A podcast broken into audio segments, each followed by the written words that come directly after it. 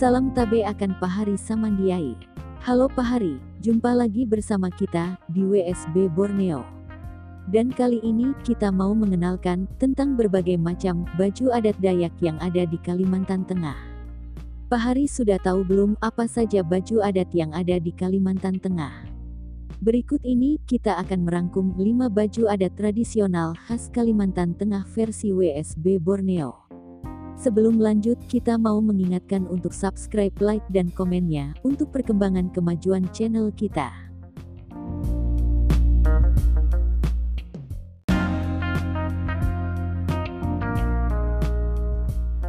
Baju ini dibuat dari bahan yang sama, dengan bahan pembuatan rompi sangkarut, khas pakaian adat Kalimantan Tengah, yaitu dari kulit kayu nyamu.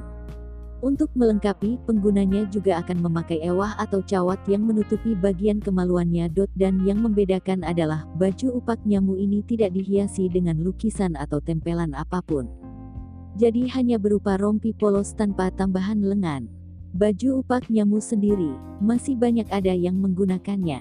Dikarenakan pembuatan baju ini sangat mudah dan tidak memakan banyak biaya.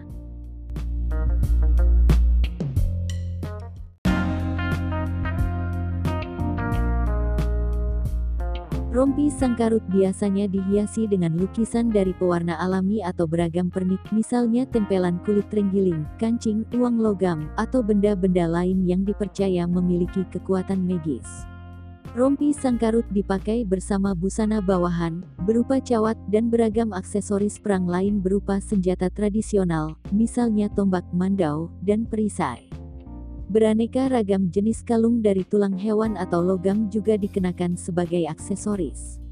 Keberadaan rompi sangkarut pada saat ini sudah semakin langka karena masyarakat Dayak Ngaju mulai mengenal ilmu tekstil, sehingga mulai beralih ke jenis pakaian yang lebih nyaman dipakai. Walaupun begitu, masih tetap ada beberapa masyarakat yang masih berusaha menjaga kelestarian pakaian adat yang unik ini. Konon, hiasan ini bukan sembarang hiasan, tetapi memiliki daya kekuatan tersendiri.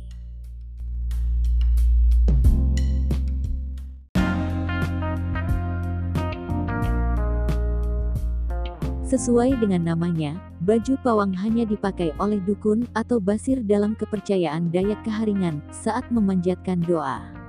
Dalam kepercayaan asli suku Dayak, sang dukun diyakini bisa menolong mendatangkan hujan, melindungi diri dari roh jahat, serta menyembuhkan orang sakit.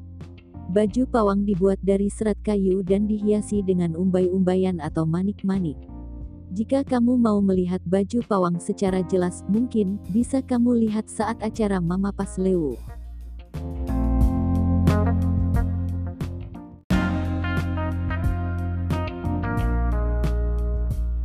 Dengan masuknya suku bangsa lain, misalnya suku Mandar atau Melayu, membuat masyarakat Dayak di Kalimantan Tengah pada zaman dahulu mengenal seni menenun. Mereka mulai belajar menenun kain, dari bahan serat alami misalnya serat nanas, serat nyamu, dan serat tumbuhan lain. Kain tenunan tersebut juga dilengkapi dengan motif-motif khusus dan cukup unik, misalnya motif segitiga, motif flora, fauna, motif alam, dan sebagainya. Tetapi, baju tenunan tersebut pada saat ini sudah hampir punah dikarenakan sudah banyak yang tidak tahu cara membuat baju ini serta lebih memilih baju adat lain yang nyaman dipakai dan dibuat.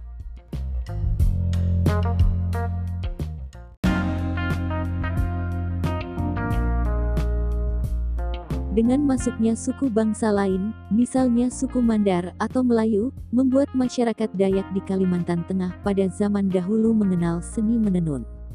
Mereka mulai belajar menenun kain, dari bahan serat alami misalnya serat nanas, serat nyamu, dan serat tumbuhan lain. Kain tenunan tersebut juga dilengkapi dengan motif-motif khusus dan cukup unik, misalnya motif segitiga, motif flora, fauna, motif alam, dan sebagainya.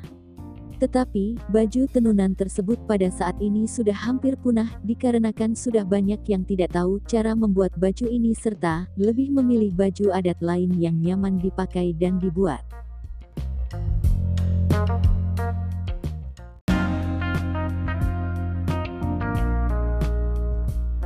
Kerajaan Kutaringin merupakan salah satu kerajaan Islam, yang wilayah intinya sekarang yang menjadi Kabupaten Kota Waringin Barat atau Kobar, Provinsi Kalimantan Tengah.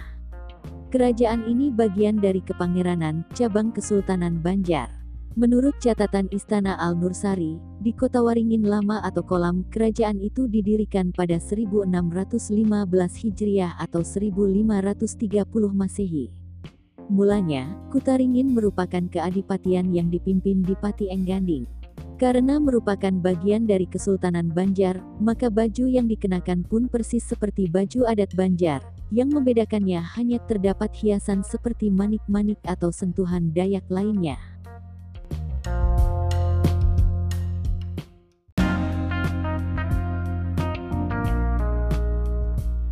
Itu dia Pahari tentang berbagai macam baju adat yang ada di Kalimantan Tengah.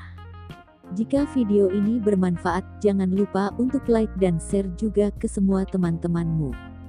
Dan jika kamu mau mendapatkan informasi lainnya, jangan lupa untuk subscribe serta aktifkan loncengnya. Demikian sudah kami sampaikan, terima kasih telah menonton, dan sampai jumpa di video kita selanjutnya.